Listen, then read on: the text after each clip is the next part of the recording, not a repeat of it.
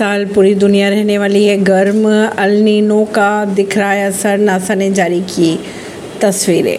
इस साल भयानक गर्मी पड़ने वाली है। साथ ही देश में बारिश भी कमज़ोर हो सकती है। वजह है अलनीनो अमेरिकन अंतरिक्ष एजेंसी नासा ने Sentinel six Michael Freilich satellites के ज़रिए धरती पर गर्म लहरों को बहते देखा है। ये लहरें ही आगे चलकर नीनो बन जाती है। लहरों को कैलविन वैक्स भी कहा जाता है। नासा ने अल्नीनो की गर्म लहरों को अंतरिक्ष से ही कैप्चर कर लिया। अगर बात करें प्रशांत महासागर में तो गर्म पानी की एक लहर दक्षिणी अमेरिका के पश्चिमी तट से पूर्व की ओर निकली थी। यह मार्च और अप्रैल की बात है। सैटेलाइट ने यह तस्वीर 24 अप्रैल 2023 को ली थी।